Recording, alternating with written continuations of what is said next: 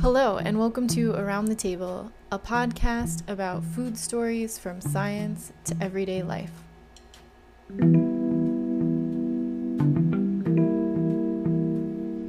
So, we decided to start out this series with Stanley's interview with sociologist Claude Fischler because he defines one of my favorite words commensality.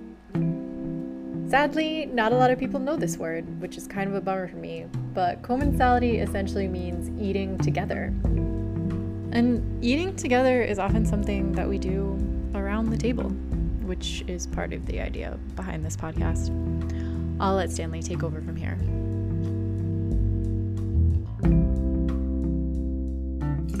Claude Fischler, welcome to Around the Table. You are one of the legendary figures in the sociology of food and nutrition, and it's a great honor to have you here. And you have shaped the field. Could we begin by talking about how your interest in food began? Well, thank you for the compliments. I'm impressed.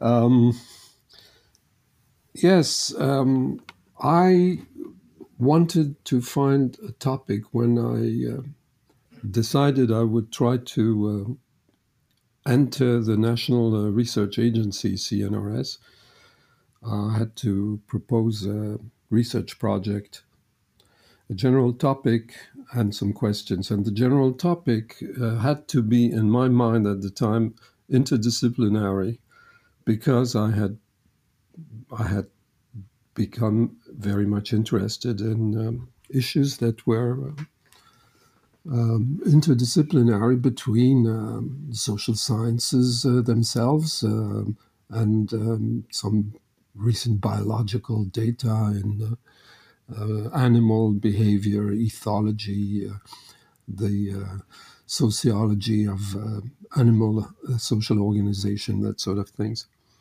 And this is in the 70s. And um, it seemed to me we were we were actually I was on doing some field work with a colleague. I remember this in in Provence on another on, on a research topic, and we start talking about this. And uh, he says, uh, uh, my colleague, he says, uh, well, in terms of interdisciplinary topics, uh, I could think only of two: uh, sex and food. So I said, okay, sex seems difficult to to study. I mean, I'm not sure. I feel uh, like Masters and Johnson, you know, the legendary American uh, researchers who actually experimented themselves. But so I decided to look into food, and um, what I found was that uh, it was probably almost as difficult to study as sex, in the sense that it's very difficult.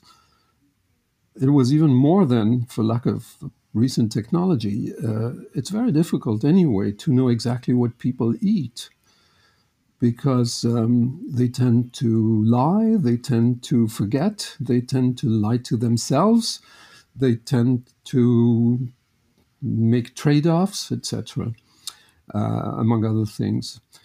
And so that's, uh, I, that's what I did. I started uh, on uh, food at a time when uh, the social sciences didn't seem particularly interested, at least sociology in France. I was supposedly a sociologist. Um, of course, there was Levi Strauss's work on the raw and the cooked. There was uh, Mary Douglas in England, and there were some people who were, uh, you know, uh, precursors, but um, it probably looked also trivial. Um, the sociologists were interested in big institutions, the serious topics, you know, uh, family, education, uh, work, that sort of things. But food, you know, it was, I don't know, it was like dishwashing or uh, it, it was considered trivial. There, there are a few anecdotes about that uh, that uh, I encountered uh, from uh, uh, distinguished senior colleagues. It's not a trivial issue anymore, though, is it? There's so many people are concerned about food security into the future. Do you have any thoughts about that? Well, food studies have become a general. I mean, there are food studies almost all, all over the uh, universities around the planet, and uh, that's that's the interesting thing uh, that has uh, occurred. On the other hand, the the, the general view uh, on food is well, we, we can discuss this. It's a it's a it's a, a big issue. It's we're not looking at food the way uh, societies were looking at food a few decades back. It's um, it's one of the major issues. As a matter of fact, food is basically uh, obviously a social issue. Uh, people on the on the face of the earth eat mostly in groups it's a collective thing. And come to think of it, I mean, it was the, the British anthropologist uh, Audrey Richards that uh, uh, actually, I mean, it would be unfair not to mention her.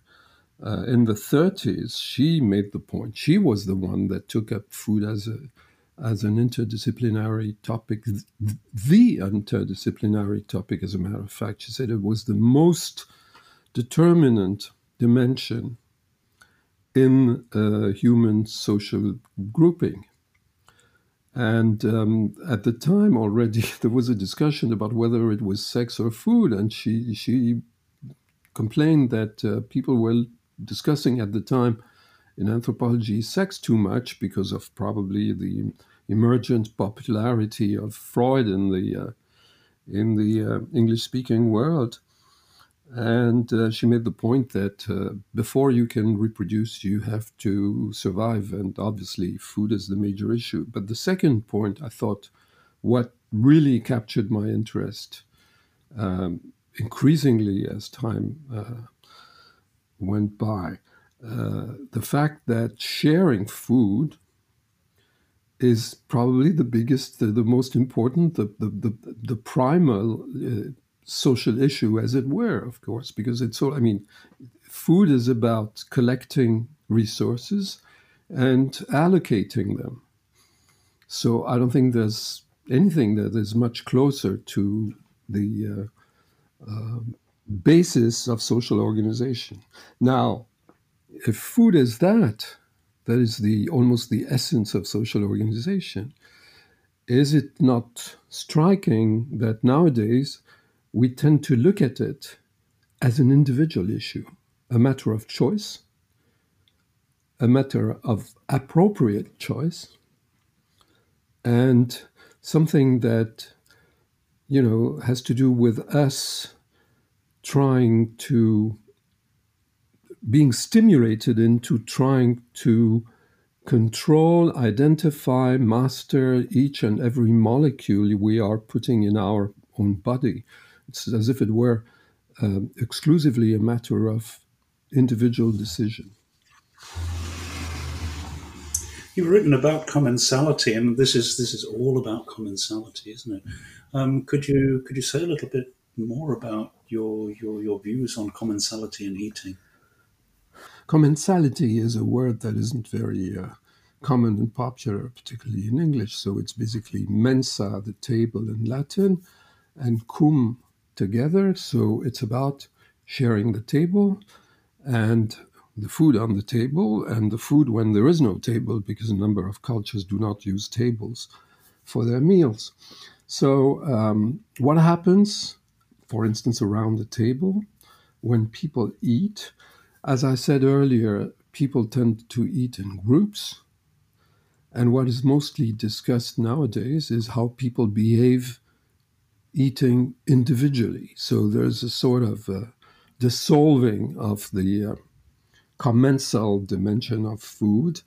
And uh, at the same time, uh, it is still extremely important, it, probably more than ever, but in novel forms.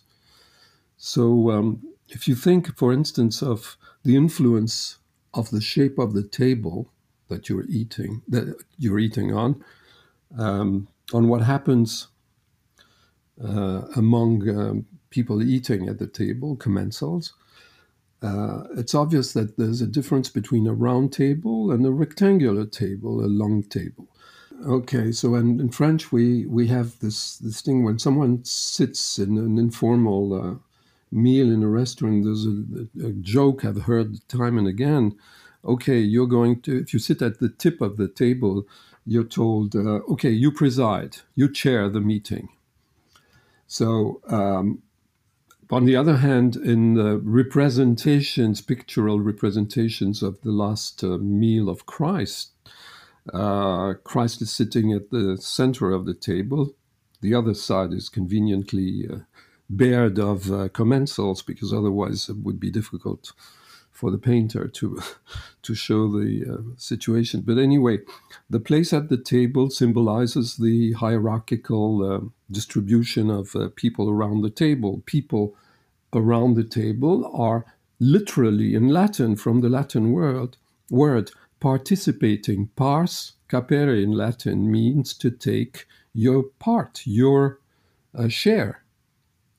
And it's interesting in, in, in the sense to, to look at the vocabulary, the words uh, in Latin to describe what happens at a ceremonial meal associated with a sacrifice, a sacrifice of, a, of a, an animal to be to be so no uh, meat from a domesticated animal in Greece and later in Rome occurred without a religious sacrifice, and the people taking part in the meal where the meat was shared were exclusively the full-blown citizens of the Greek city. I mean, no women, no children, no slaves, obviously, no strangers, etc. Once you understand this, the names given to the various components of that uh, ritual are, are really significant. For instance, if you take the word prince, it comes from princeps in Latin, and princeps is also formed on capere, and it's primus capere, so obviously princeps is the one that gets served first. Um, well, all right, and and uh, people who do not belong, who are not accepted in the in the sacrificial uh, meal, are called privatus, private. That sort of thing. Um, in other words, commensality seals the bonds and, and symbolizes the bonds between the people who take part. That is in the uh, ancient history of, of, of the of the meal about commensality. And do we have any um, traces of uh, of this uh, left today, or is it just ancient Roman or Greek history? Of course not. We do have things we we never realize. For instance, in the corporate world, that if you work for a company, you're actually working for people who, if you look at the origin and the meaning of the word company, companis, that is people sharing bread.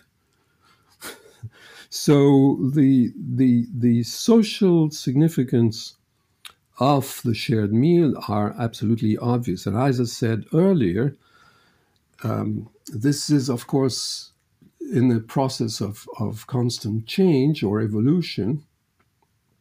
And um, obviously, people tend to eat more informally. Uh, they tend to have uh, um, less constraining uh, menus, for instance, in certain cultures, for instance, mine here in France. Um, it is extremely, extremely formal in a way that is a meal.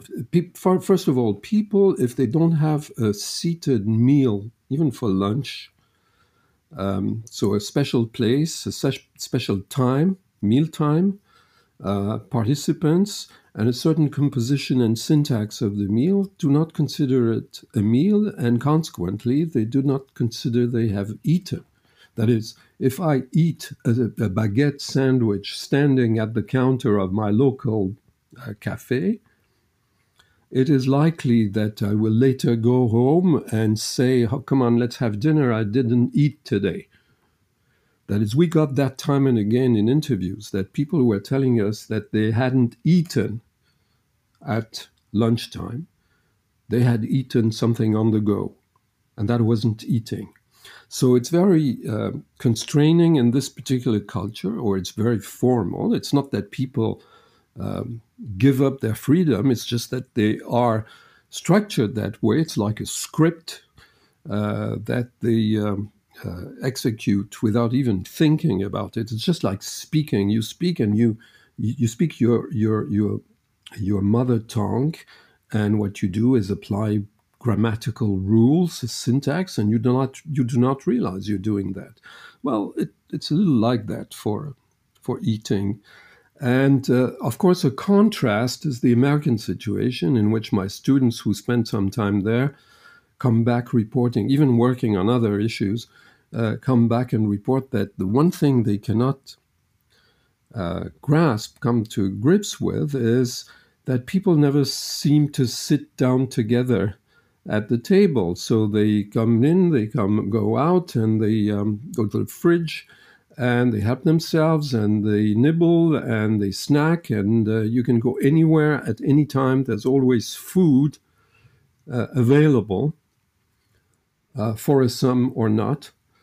And it's very it's and they cons- consider it shocking. Actually I, I, would like to, to ask you about about meal patterns and um, how things are changing in France and and how this sort of difference between how the French eat and how the Americans eat? Does it persist to the present day? Or the British?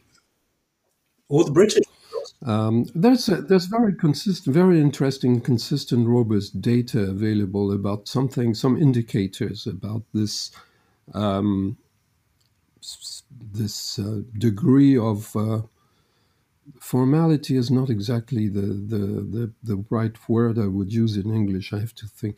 Maybe structuredness, okay, of the meal pattern, of the food pattern, the daily food pattern. Okay, so there are historical data. First, one thing is clear about France, for instance, about I talked to my historian friends, and they confirmed to me that snacking or nibbling between meals is stigmatized in France and has been still since since the Middle Ages for religious reasons, for all kinds of reasons. But anyway, and the French to this day snack or nibble less than anyone else in the Western world. And um, the other thing is meal times. We have very good data about this because countries, national statistical institutes, run surveys on time use of individuals and families, etc.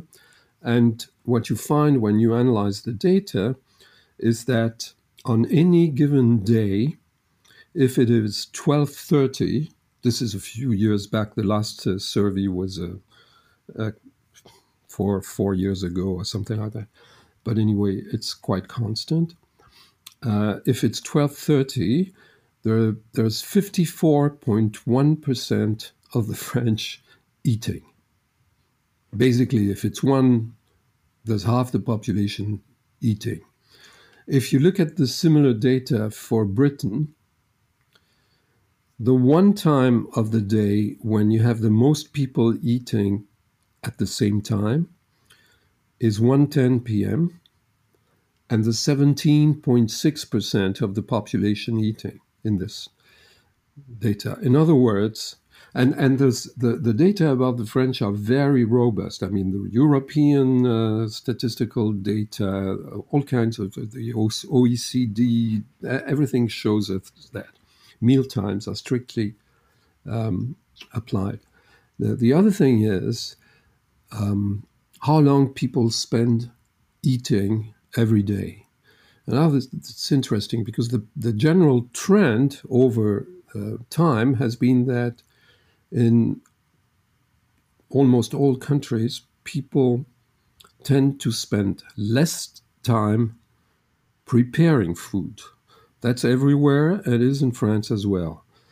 Uh, and people tend to spend less time eating overall. And that isn't true in France, or it is less true in France than anywhere else. And if you look at the recent, the most recent data on time spent eating per day, you have at one end the Americans, uh, something like 50 something minutes, and the French, something like 90 minutes or two hours, I forget exactly, but it's a huge difference. So um, um, it's, it's paradoxical, come to think of it, that uh, countries where people spend less time or less recorded time eating also seem to have it's not it's not a perfect correlation it's not a linear correlation but it's striking nevertheless with some of the most afflicted countries when it comes to obesity that they spend less time. It's the case for us mexico canada um, um, the english speaking countries in general australia and i think new zealand as well. Um, it's less true for Northern Europeans who spend not too much, not too long uh, eating. For instance, the Dutch um, do not seem to be very interested in food and eating, but they do not have obesity and they're very tall. But I mean, uh, there's this, this contrast between um, the, uh, yes, the time devoted to to food explicitly. On the other hand, we have evidence that a lot of the eating goes unrecorded when you look outside time meals, uh, meal times. I mean, you see.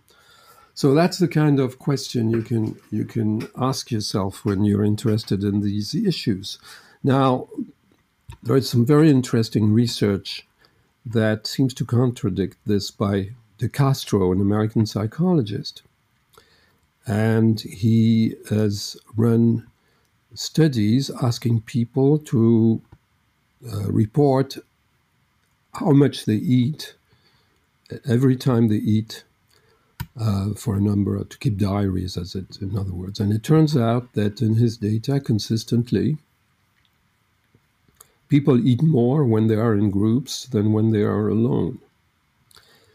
And i find this absolutely fascinating because actually this comparing people eating alone and people eating in groups i found out is like comparing apples and pears. Because as i said most eating occasions around the world are probably done in groups collectively. So what you have to compare is not so much eating alone uh, as eating in groups of different contexts. Is it a family, ordinary family meal? Is it a, uh, some kind of a business occasion? Is it eating out um, at lunchtime for jobs with colleagues? Is it, uh, I don't know, a meal after uh, sports uh, with your uh, pals? Did you win? Did you lose? Does that make a difference? Of course, everything, every single occasion makes a big difference. But what is most important is that if the meal is something that occurs in a culture where eating is uh, regulated, structured, I mean, regulated culturally speaking, structured as I described earlier, um, it's very likely that nobody is going in the group is going to eat very much differently from everybody else. You're not going to make a pig of yourself if you eat uh, with your uh, peers, uh, where while eating alone is an entirely different story. First, if you eat alone at home, it's very different from eating in a public place. And we find that eating in public makes people, at least in certain cultures more than others, but uh, almost everywhere. Look at people eating on the subway in, uh, in New York, they're frequently seen, but uh, if you ask people around them if uh, they consider that behavior uh, normal or acceptable, it's generally not very popular. And when you watch people on public transportation, uh, for instance, in Paris, you almost never see people eating on the subway in Paris, but it's just beginning recently. and they tend to hide themselves. They tend to keep the food they are eating inside the, the brown paper and they look left and right.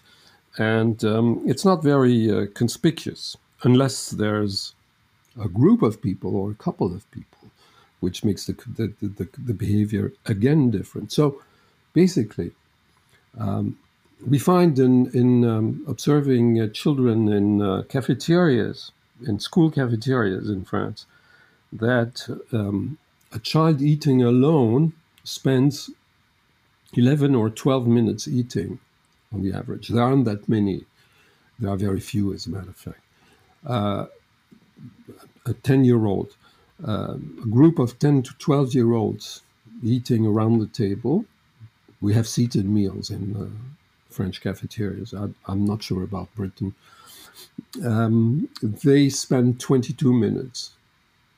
So the uh, the loner wants to be out of there, and he or she is not comfortable.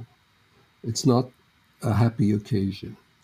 And we also have data showing that across cultures, for instance, in France, Denmark, and the US, uh, it's consistent. People prefer eating with someone else than alone, uh, no matter who the someone else is. Even if you have lunch with your boss or someone you don't particularly appreciate, it's generally uh, reported as um, more pleasant than eating alone.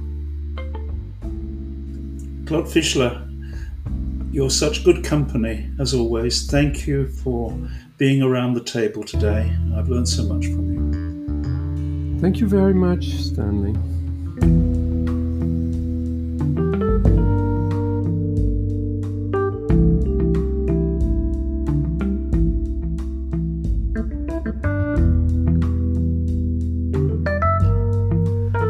Around the Table is a personal production of Dr. Tess Bird and Professor Stanley Ulijaszek, who are anthropologists of food and nutrition and of household uncertainty and insecurity. The opinions and ideas expressed are solely those of the contributors and podcasters and do not reflect the opinions of any university body. The music in this episode is by Blue Dot Sessions. Thank you for tuning in.